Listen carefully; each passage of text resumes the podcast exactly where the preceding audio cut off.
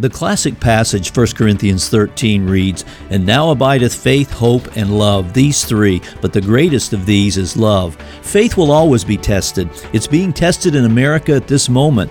Powerful forces want to reshape and reset this nation away from its historic foundation. Abraham walked in faith when he was asked to give his only son.